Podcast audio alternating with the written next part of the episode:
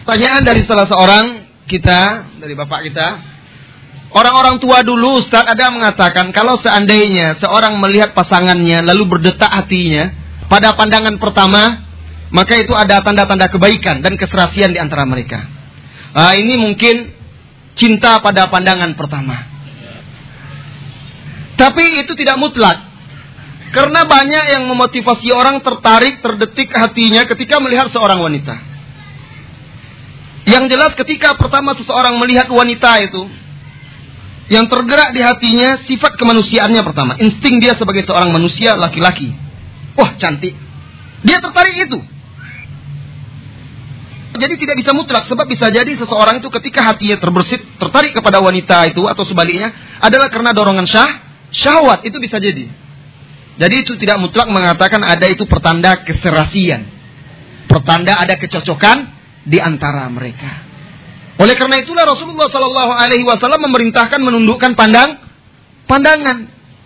Ya, karena pandangan itu sendiri sering diiringi oleh oleh syahwat. Namun dari sisi lain itu ada benarnya. Jadi ada dua sisi, tidak mutlak kata saya. Bisa salah, bisa benar. Dari sisi lain, sisi benarnya kenapa? Karena Rasulullah Shallallahu Alaihi Wasallam memerintahkan kita untuk nazar bagi orang yang mau menikah. Ya, memerintahkan untuk melihat calonnya. Alasannya apa hikmahnya? Kata Rasulullah karena itu akan lebih bisa melanggengkan di antara kamu. Bahkan Rasulullah memerintahkan melihat atau sesuatu yang bisa mendorong seseorang untuk menikah, menikahinya. Oleh karena itu sahabat Jabir ketika diperintahkan untuk nazar kata dia lalu saya meminang seorang perempuan dan saya melihatnya sehingga ada yang mendorong saya untuk menikahinya. Tentu ada. Nah, ini perintah perintah nazar. Jadi ini menunjukkan dari satu sisi pandangan itu yang membuat dia tertarik itu juga memainkan peran dalam kelangsungan rumah tangga nantinya. Karena seseorang yang dinikahi tanpa nazar itu sama seperti membeli kucing dalam karung akhirnya akan timbul kekecewaan, kekecewaan. Ketika Juwairiyah bintul Harith ditawan, tertawan dalam sebuah peperangan dan Juwairiyah ini seorang wanita yang terkenal sangat cantik. Sangat cantik. Lalu dia ingin menebus dirinya dari perbudakan. Dan dia tidak mampu, kemudian datang meminta bantuan kepada Nabi Shallallahu alaihi wasallam datanglah diketoknya pintu dan Nabi di rumah Aisyah radhiyallahu anha. Ini Aisyah yang meriwayatkan. Ketika dibukakan, apa kata Aisyah? Saya melihat kecantikan yang ada pada dirinya. Fakarih Tuhan dan saya tidak menyukainya.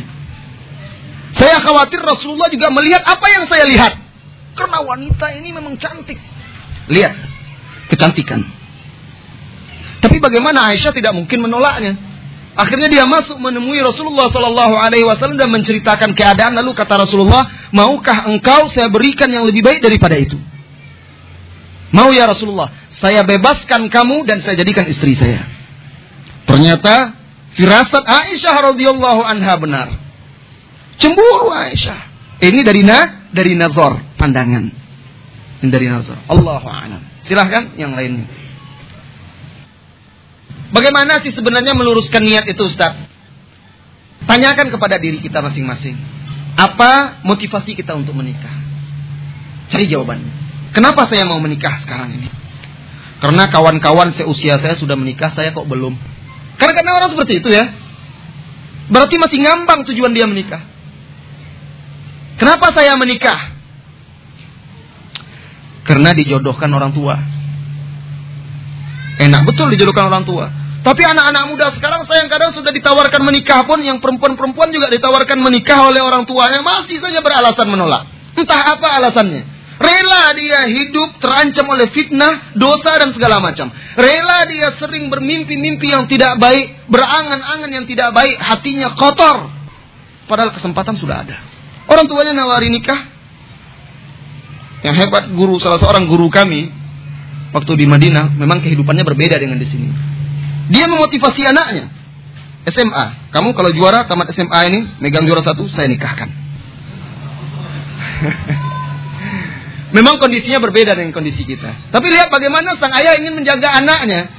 Sebab dia sudah masuki jenjang kedewasaan. Daripada nanti dia bergaul yang tidak-tidak, Saat nikahkan dia punya tanggung jawab, orang tuanya mampu. Wajib orang tua yang memiliki kemampuan, pemuda yang sudah mampu atau orang tua yang sudah memiliki kemampuan untuk menikahkan anak-anaknya wajib membantu ya. Nah, akhirnya juara dia, juara satu dan dinikahkan. Dinikahkan. Jadi luruskan niat tanya pada diri kita, apa tujuan kita untuk menikah? Ikhlaskan untuk mengharapkan ridho Allah Subhanahu wa taala, menjaga kesucian diri kita, agama kita serta menjalankan sunnah Rasulullah Sallallahu Alaihi Wasallam. Cari gali diri kita lagi. Kalau ternyata belum benar, pelajari dulu. Betulkan niat kita ya. Kalau seandainya kita sudah menikah Ustaz, apakah disyariatkan juga untuk meluruskan niat? Ya tidak apa-apa, itu ibadah. Betulkan niat sekali lagi tidak ada kata terlambat untuk memperbaiki sebuah kesalahan. Terkadang kita beribadah kalau awalnya riak, kita wajib untuk memerangi riak tersebut, meluruskan meluruskan niat kita. Oleh karena itu para ulama akan mengatakan contohnya kata dia kan seperti misalnya orang yang bersedekah punya duit 200 ribu. 100 pertama dia sedekahkan ria. 100 kedua dia perbaiki dirinya. Dia sedekahkan ikhlas. Nah, ini yang 100 pertama tidak diterima, yang 100 kedua diterima oleh Allah Subhanahu wa taala. Jadi tidak apa-apa memperbaiki niat walaupun di tengah jalan. Bahkan itu adalah baik. Berarti kita introspeksi diri, memperbaiki diri kita untuk menjadi yang lebih yang lebih baik. Allah a'lam. Apakah berdosa kedua orang tua yang belum menikahkan anaknya padahal anaknya sudah cukup umur untuk menikah? Lalu sebelum menikah anaknya tadi meninggal dunia. Dan anak yang meninggal ini berdosa juga Ustaz. Kalau seandainya orang tua menghalangi, memperlambat dan menunda anak yang sudah siap untuk menikah, memperlambat dan menundanya atau menghalanginya, menghalanginya maka dia telah menentang perintah Allah dan Rasulnya. Di dalam Al-Quran di surah An-Nisa, Allah Subhanahu wa Ta'ala berfirman, mengingatkan hal ini larangan menghalangi wanita menikah. Kata Allah Subhanahu wa Ta'ala, "Wala ta'duluhunna dan janganlah kalian menghalangi mereka, para wanita-wanita tersebut, dari menikah. Dan orang tua tersebut akan diminta pertanggungjawabannya dari Allah Subhanahu wa taala apalagi kalau seandainya itu menyebabkan anaknya tergelincir ke dalam dosa. Allah Subhanahu wa taala berfirman, "Ku anfusakum wa ahlikum nar." Wahai orang-orang yang beriman, jagalah dirimu dan keluargamu dari api neraka. Rasul juga bersabda sallallahu alaihi wasallam, setiap kalian adalah pemimpin dan diminta pertanggungjawaban terhadap apa yang dimimpin, dipimpinnya. Seorang ayah, orang tua memimpin anak-anaknya dan akan diminta pertanggungjawaban di hadapan Allah Subhanahu wa taala. Jikalau dia menghalangi nikah anak-anaknya karena alasan yang tidak dibenarkan oleh syar'i. Sementara anaknya sudah cukup umur, sudah layak dan sudah sanggup, lalu anaknya tergelincir melakukan dosa, maka orang tuanya akan mempertanggungjawabkan di hadapan Allah Subhanahu wa taala. Allahu a'lam. Apakah ada syarat-syarat untuk seorang adik yang melangkahi kakaknya dan bagaimana cara menjelaskannya pada keluarga? Tidak ada syarat-syaratnya. Syaratnya dia sudah siap untuk menikah. Ya, seorang wanita itu tidak banyak persiapan-persiapan sebenarnya. Ya, pokoknya dia siap secara fisik, mental sudah. Dan menikahkan dalam usia dini itu adalah lebih baik bagi wanita. Dalam sebuah penelitian di Amerika, mereka menetapkan wanita-wanita yang menikah di usia 20 tahun lebih banyak dan lebih mudah terhindar dari kanker rahim dan kanker payudara. Ini penelitian dari orang-orang orang-orang kufar. Kemudian juga wanita tersebut dengan menikah lebih dini akan menjaga dirinya. Akan menjaga lebih menjaga dirinya. Tapi Ustadz dia kan masih sekolah, masih kuliah. Mungkin kalau usia-usia SMA keadaan kondisi belum membuat dia dewasa dan memungkinkan untuk menikah. Tapi kalau dia sudah usia lebih dari itu, sudah mulai kuliah, tidak boleh dan tidak bisa dijadikan alasan pendidikan untuk menghalangi menghalangi menikah. Banyak orang-orang yang menikah akhirnya sukses. Kalau tujuannya betul, niatnya benar dan terus diarahkan dan dibimbing, orang tua mendukung pula, mensupport, membantu, insya Allah mereka belajar tetap bisa dan keluarga mereka juga tetap tetap terjaga. Jadi harus ada kerjasama satu satu dengan yang lainnya. Dan tidak ada syarat. Bagaimana menjelaskannya dengan keluarga? Jelaskan secara bijaksana. Jelaskan secara bijaksana. Jelaskan kepada dia, saya sudah siap. Saya ingin terhindar dari fitnah. Saya ingin menjalankan agama Allah Subhanahu wa taala. Saya ingin lebih taat beribadah dan itu akan sulit bagi saya kalau dalam kondisi seperti ini sementara godaan dan fitnah di luar begitu banyak. Sampai kapan saya harus menunggu kakak saya? Belum tentu dia menikah dalam waktu waktu yang cepat. Itu satu. Kemudian tidak ada syarat harus dibayar denda ini dan segala macam kita katakan itu hanya adat setempat. Adat setempat. Dan tidak ada terkait masalah masalah masalah agama. Adat setempat, adat budaya itu hanya buatan manu, manusia dan bisa berubah-ubah setiap masa. Lihatlah, adat manusia di zaman sekarang tidak lagi seperti adat ketika beberapa tahun, puluhan tahun yang lalu. Artinya apa? Manusia sendiri yang membuat adat kebiasa, kebiasaan. Kalau kita yang membuat tidak ada salahnya. Kalau kita melanggar, yang penting tidak melanggar syar, syar'i. Kenapa harus memberatkan diri kita? Padahal Islam memudah, memudahkannya. Tidak perlu denda-denda, tidak perlu ini dan segala macam insyaallah taala. Jelaskan dengan cara yang baik. Kalau seseorang ternyata sampai akhir hayatnya tidak menikah, apakah ini termasuk takdir Allah? Bukankah jodoh itu sudah ditentukan? Memang betul jodoh itu sudah ditentukan. Allah tentukan dia tidak mendapat jodoh. Atau jodohnya di akhirat nanti. Ya, jodoh dia di sor di sorga. Kalau seandainya yang menghalangi dia tidak menikah di dunia karena hal-hal yang syar'i, perjuangan di jalan Allah atau karena halangan-halangan lain seperti Ibnu Taimiyah, dia tidak sempat menikah seumur hidup karena perjuangan dia keluar masuk penjara, berdakwah menegakkan sunnah. Dia tidak sempat tidak sempat menikah sampai akhir hayatnya. Nah orang-orang yang seperti ini, insya Allah Allah berikan mereka tetap ada pasangannya, jodohnya sudah ada di sor, di sorga, insya Allah taala. Ya, dan itu bukan aib kalau memang yang menyebab dia tidak menikah itu sebuah hal yang bagus seperti perjuangan menegakkan agama Allah, kesibukan dia untuk itu yang menyebabkan dia tidak tidak sempat menikah. Allah alam. Bolehkah kita menolak ikhwan karena ia bukan orang yang humoris pada kita? Bolehkah kita menolak ikhwan karena ia bukanlah orang yang humoris pada kita? Kok bisa begitu? Sering humoris, sering main berdua dong. Iya tahu humoris berarti sering berjumpa, sering bercakap-cakap. Ah, pacaran islami nih. Ah, hati-hati. Aktivis-aktivis akhwan-akhwat jangan salah. Sekarang ada istilah pacaran islami. Kan tidak berkhawat di jalan-jalan orang kan ramai. Bicerita-cerita tunduk-tunduk pandang pula. Hati-hati. Jangan jadikan dakwah sebagai alasan untuk membuka pintu dan celah bagi setan. Jangan jadikan alasan mengkoordinir pengajian, taklim dan segala macam sebagai celah untuk membuka pintu setan. Dari mana Anda tahu dia sering humoris? Kalau dia berarti Anda dekat dengan ikhwan-ikhwan. Nah. Mungkin ikhwan itu memang tidak humoris karena menjaga agar jangan terjadi terjadi fitnah. Enggak Ustaz, waktu nazar orangnya kayaknya kaku sekali. Nah itu tidak bisa dijadi patokan. Mungkin dia salah tingkah. Karena ukti terlalu cantik bagi dia mungkin. Karena ukti mungkin berwibawa bagi dia. Menghargai ukti. Jadi dia jaga wibawa pula. jadi tak lebih simpatik.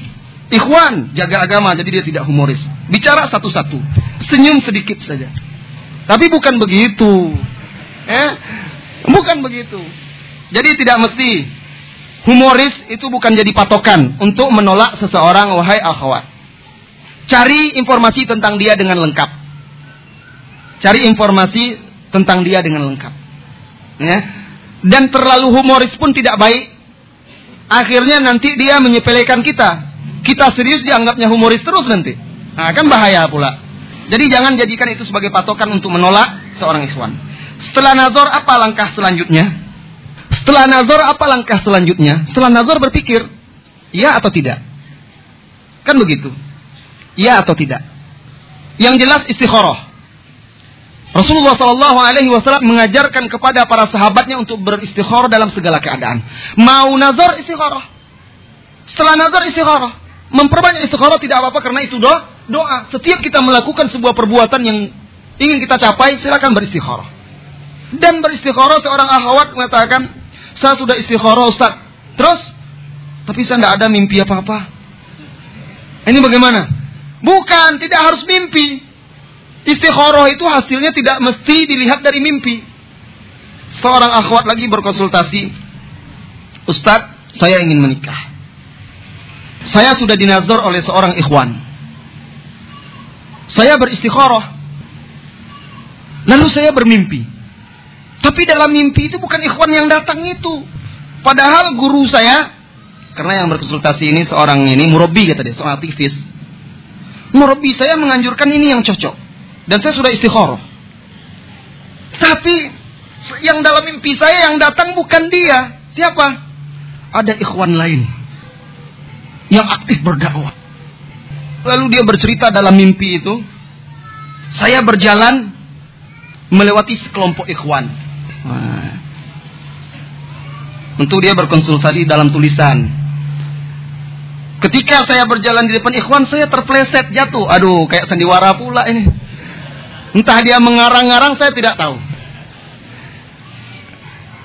Di situ ada ikhwan yang dijodohkan kepada saya oleh murabi saya. Tetapi yang mau menolong saya bukan dia. Ada ikhwan lain yang aktif berdakwah ini. Dia segera menolong saya. Oh aduh ada apa? Ukti bisa dibantu ini dan segala macam. Nah, Ustadz apakah ini tanda-tanda? Ah. Saya jawab. Tidak demikian. Tanda-tanda dari syaitan mungkin. Kenapa? Kenapa ikhwan itu yang muncul membantu anti? Karena dari dahulu anti memang sudah cenderung kepada dia. Anti memimpi-mimpikan dia. Sehingga dalam tidur pun dia datang membantu anti. Sebagai bukti tanda syaitan kalau ikhwan itu memang baik, masa anti dipegangnya mau ditegakkannya? Padahal bukan mahram. Nah. Iya dalam mimpi tersebut jangan. Belum tentu itu pilihan. Jadi itu bukan tanda-tanda. Pertimbangkan, jangan mimpi dijadikan patokan. Yang jelas istikharah, kemudian jalankan dan tentukan pilihan hati. Insya Allah Allah akan berikan yang terbaik. Apakah boleh kita melama-lamakan mengambil keputusan untuk menikah karena belum jelas informasi tentang calon pendamping kita? Makanya kalau belum jelas jangan jatuhkan pilihan. Terkadang belum jelas kita sudah iya untuk dinazor atau belum jelas dia juga juga sudah menazor juga. Ah, penting saya nazor dulu lah. Jangan main-main nanti. Akhirnya sekian banyak anak gadis orang yang dinazornya. Iya, Sekian banyak nanti. Oh, ini, ini. Cari informasi yang lengkap dahulu tentang si gadis yang mau dinazor atau tentang orang yang mau menazor kita, baru katakan iya, siap untuk menazor atau dinazor. Perhatikan. Rasulullah bersabda, "Idza khataba ahadukum falyandur ila ma yad'u ila nikahya." Apabila kalian meminang seorang perempuan, maka lihatlah nazar apa yang bisa mengajak atau mendorongnya untuk menikahi. Ternyata setelah kita menentukan pilihan untuk meminang, bukan masih samar-samar sekedar mencari. Jadi sekedar untuk menyeleksi ini, ah ini tidak boleh. Di sebagian tempat saya dengar bahkan sudah disiapkan pula beberapa ikhwan yang akhwat yang mau dinazornya sekaligus. Ah ini tidak benar lagi, tidak boleh. Ini bermain-main di dalam syara ini. Fitnah. Tentukan dahulu, cari informasi yang lengkap, rasanya sudah siap, oke siap dinazor. Sehingga pilihan nanti ke depan itu lebih gampang dan lebih lebih mudah. Pertimbangan itu lebih lebih ringan. Kalau tidak akhirnya kita menunggu-nunggu. Setelah nazar masih juga nunggu-nunggu cari informasi. Terkatung-katung kasihan anak orang. Begitu juga akhwat kasihan pemuda itu. Dia sudah tidak sabar nih. Udah deg-degan nih. Iya atau tidak akhwat nih. Ditanya gimana kira-kira positif. Nampaknya akhwat itu positifnya. Wah. Sudah positif aja, padahal belum ada jawaban. Ditunggu terkatung-katung sehari, dua hari, tiga hari, empat hari, lima Ketika dapat jawaban, ma, nampaknya belum ada kecocokan di antara kita. Ah. Lemas. Ah, ini akhirnya. Jadi jangan berlama-lama. Karena itu pun bisa menjadi fitnah. Allah alam. Ada ikhwan yang bertanya? Silahkan. Kalau seseorang yang tidak mampu dia berhutang untuk biaya pernikahan. Kalau dia yakin dia sanggup untuk membayarnya, ya dia bekerja cuma dia sanggup untuk menafkahi kehidupan cuma dia untuk mempersiapkan acara itu dia mungkin tidak sanggup kan karena butuh biaya mungkin sekian juta sekian juta segala macam dia berhutang dulu tapi dia yakin dia sanggup untuk membayar insya Allah tidak apa-apa itu tidak tidak apa-apa insya Allah dia berhutang untuk sesuatu yang sesuatu yang baik dan rekan-rekannya ikhwan-ikhwan kalau bisa membantu kalau perlu kita punya kotak sundukul bir kotak amal membantu untuk orang-orang ikhwan-ikhwan kita yang butuh bantuan. Wah, asik. Jangan langsung begitu, langsung bersemangat. Semuanya usaha dulu. Orang-orang yang kriterianya betul-betul layak dibantu, dan siap untuk itu, siap untuk nikah dan perlu dibantu kita berikan bantuan. Nah, ini bagus sekali. Ya, ini suatu hal yang sangat bagus. Mudah-mudahan ke depan bisa tercapai. Silakan. Allah a'lam.